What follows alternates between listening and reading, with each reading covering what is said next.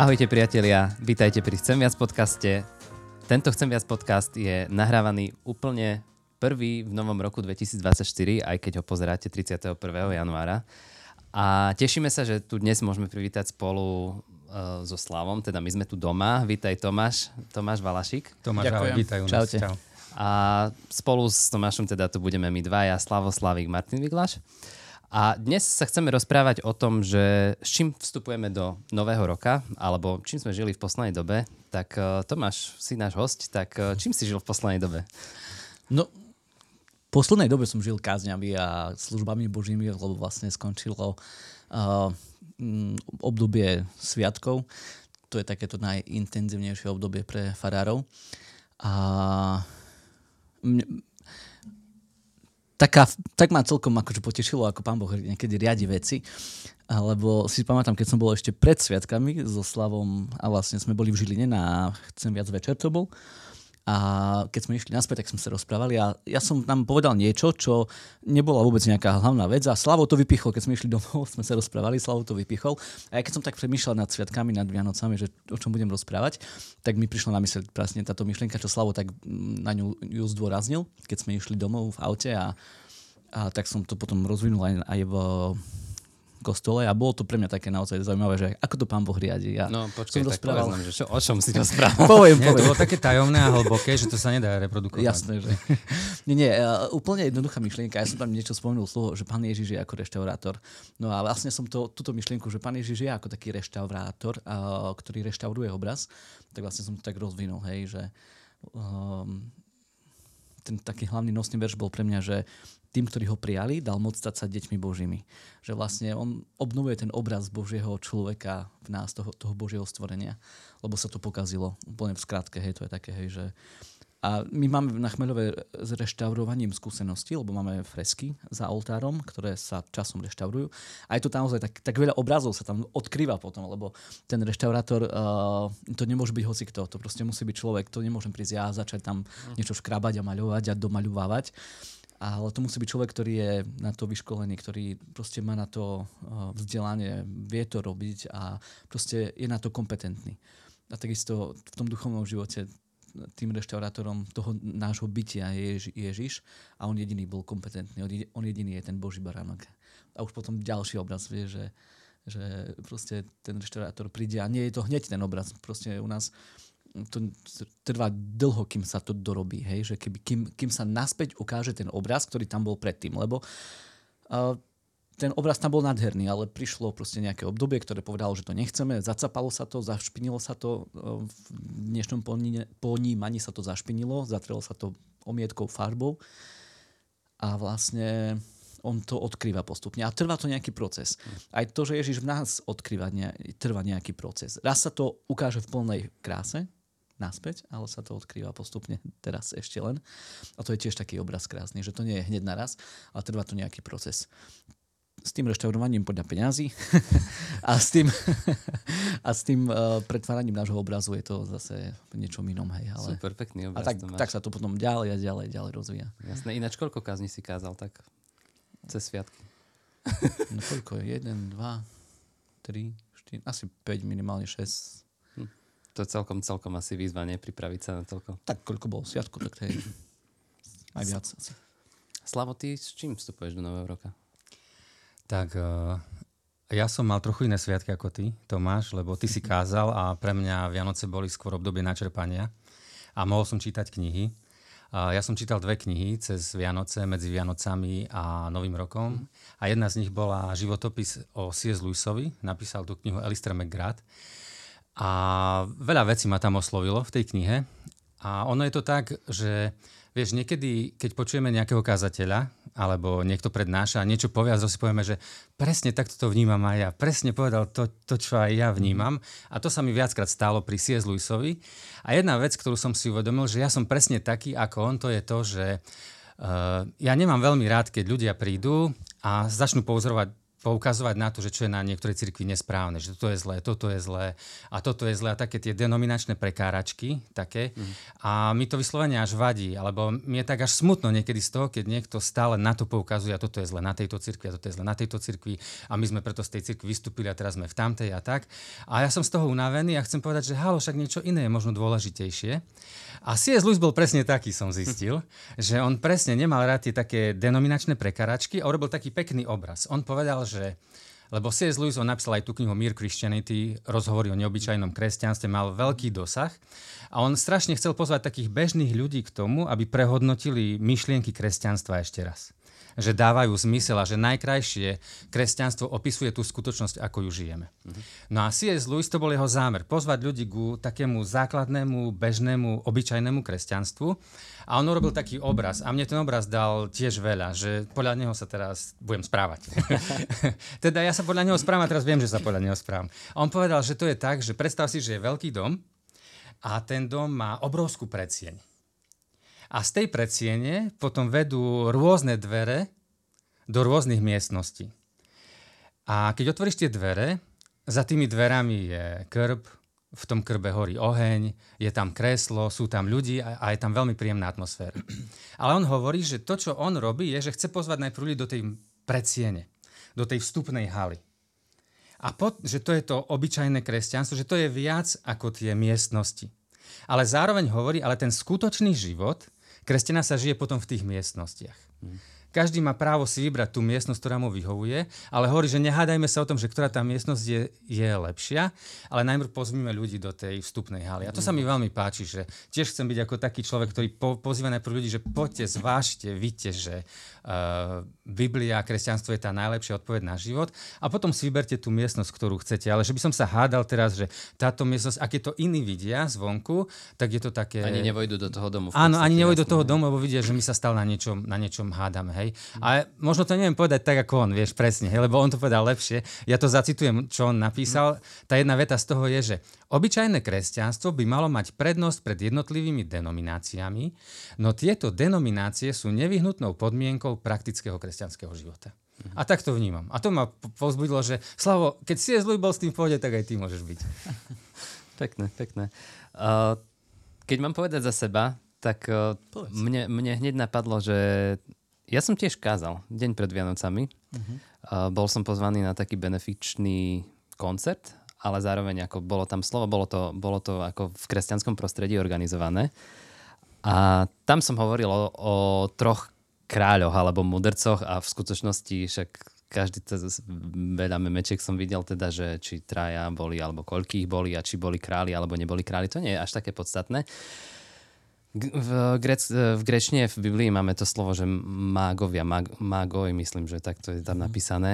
Ale čo, čo som si uvedomil, bolo, že oni boli z Babylona, 1400 km vzdialení od uh, Betlehema, kde sa Ježiš narodil.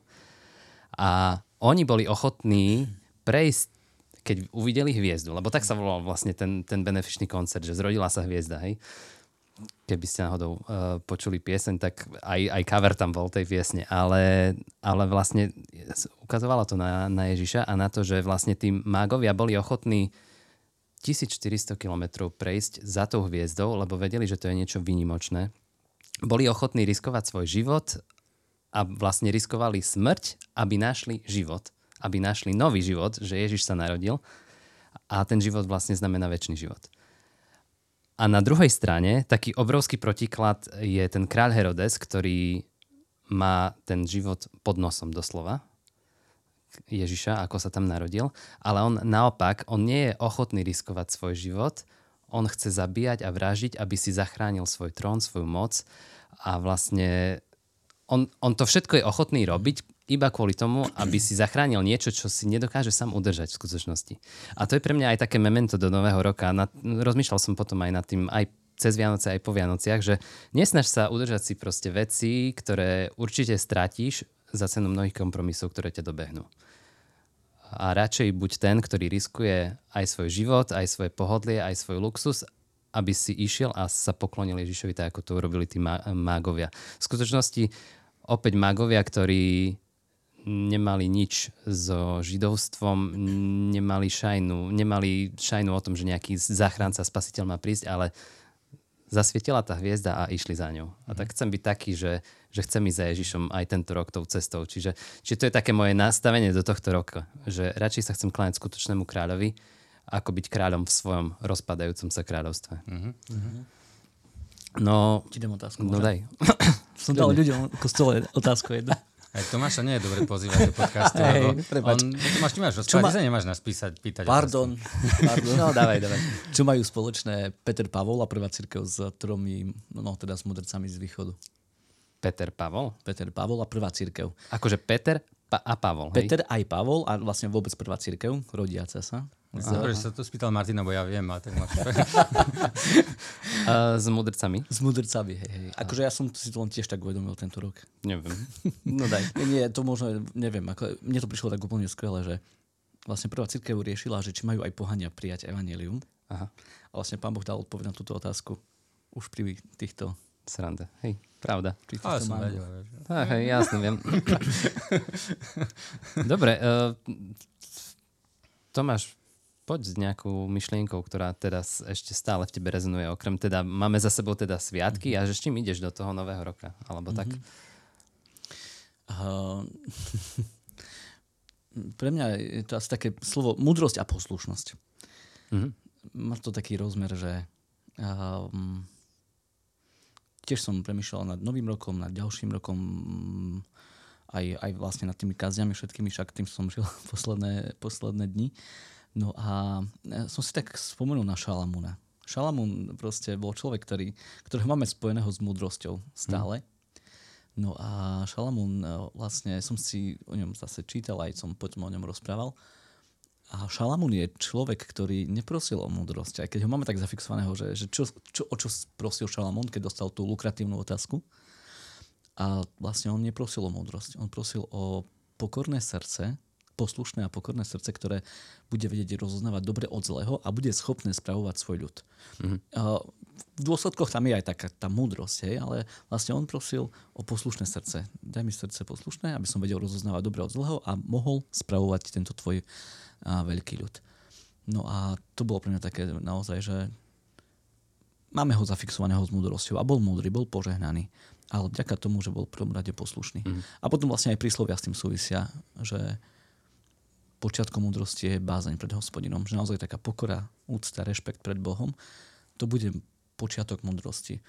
A tak si uvedomujem, že táto spoločnosť to aj potrebuje, hej, že, že potrebujeme žiť múdry život a ten sa začne nie vtedy, keď budeme mať prečítaných veľa kníh, aj keď sú dôležité, ale začne sa vtedy, keď, keď sa pokoríme pred Bohom naozaj, že keď uznáme, že Bože, tá tvoja cesta je asi to najmúdrejšie, najlepšie, čo máme. Mm. A môžeme vymýšľať, čo chceme, ale žiadne alternatívy, alternatívne narratívy nebudú dostatočné voči tomu Božiemu narratívu. Ja som, keď som čítal ten text, čo ty teraz hovoríš, ja som si tiež na ňom, ja som si na ňom teda uvedomil ešte jednu vec, pre mňa osobne, mm-hmm. že keď Šalamún sa vtedy modlil uh, o tú, poviem o múdrosť, dobre, mm-hmm. o poslušnosť, hej. A, ale mňa zase oslovilo, keď som si to raz čítal, že, že on sa nemodlil o múdrosť pre seba, akoby, že kvôli sebe. Mm-hmm. Že, ale aby vedel spravovať ten ľud. A nejak som si tak uvedomil, hej, že chcel by som byť múdry. Vieš, ale Boh sa ma môže spýtať, že bo, Slavo, prečo by si chcel byť múdry? No to aby som bol múdry.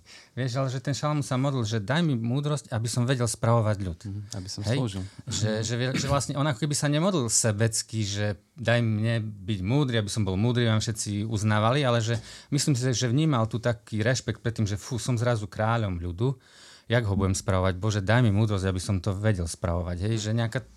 A to som svedol, že keď tiež, že keď sa ja modlím teda o múdrosť, alebo čo, že slovo modlíš sa ju pre seba, aby ty si dobre vyzeral, alebo že modlíš sa preto, že aby si vedel poslúžiť skrze to ľuďom a tak, hej. Pre mňa to bol taký tiež moment jeden, že som si povedal, že hej, že chcem, že, vieš, že, ne, že nežiadajme od, od Boha múdrosť pre seba, ale preto, že chceme ľuďom poslúžiť a tak, no. Aj to je pekný moment. A je to ešte pre mňa dôležité aj preto, čo on, tá druhá vec, pre ktorú no. to prosil, že, a veľmi to súvisí pre mňa s dnešnou dobou, že že vlastne on prosí, aby som vedel rozoznávať dobre od zlého. Mm-hmm. A dnes je tak veľa dezinformácií, alebo vôbec informácií, že človek sa stráca mm-hmm. a rozlišovať. Rozlišu, rozlišu, nevie rozlišovať v, tom, že čo je dobré a čo je zlé. A ľudia už dokážu dať také argumenty aj pre zlé veci, že človek až začne premýšľať, či náhodou by to aj nemohlo byť naozaj tak. No je to ťažké v dnešnej dobe naozaj, v tej dobe hoaxov, dezinformácií a, a kvalitných už vlastne deepfakeov a neviem čoho, hej, že rozpoznať dobre od zlého, skutočného od neskutočného. A to, to je ináč, uh, čítam teraz knihu od uh, Johna Lennoxa o Jozefovi. Zatiaľ som v prvej štvrtine. A neviem, dávaš si predstavzatia? Nedal som, nedal som si. Viem, že Slavo si nedáva, lebo to povedal v jednom podcaste takom staršom, môžete si kliknúť. A dodržal som to zatiaľ. Takže nedávaš Nie. si stále. No ale proste mne sa páči na tej, na tej knihe, a ako, ako, ju, ako John Lennox tak naozaj komplexne berie tú tému toho Jozefa a hovorí, že rozoberá celú knihu Genesis. Uh-huh. A vlastne, že Abraham bol Jozefov pradetko a tam to všetko začalo. A tá, zaujalo ma, že vlastne on hovorí, že celým motivom tej knihy Genesis, eh, Genesis ináč znamená začiatok, pôvod, stvorenie, čiže na začiatku roka celkom zaujímavé, uh-huh. ale že celou, celým motivom je viera Bohu a jeho slovo. A tiež presne tá, tam hovorí to, že sme, tento svet je plný kop, kopec, kopec informácií, kopec vecí, ktoré počúvame, ale že my v skutočnosti nepotrebujeme viacej počúvať toho všetkého, čo je okolo nás, ale že my potrebujeme len ten jeden hlas počuť, ktorý je dôležitý, ten Boží hlas. A že vlastne Genesis je o tom, že či budeš počúvať Boží hlas, alebo budeš počúvať nejaký iný hlas. Uh-huh. A nielen, že či ho budeš počúvať, ten Boží hlas, ale či mu budeš dôverovať. A on ta, má taký citát, že cesta späť k Bohu začína tam, kde sa učíš počúvať jeho hlas a dôverovať mu.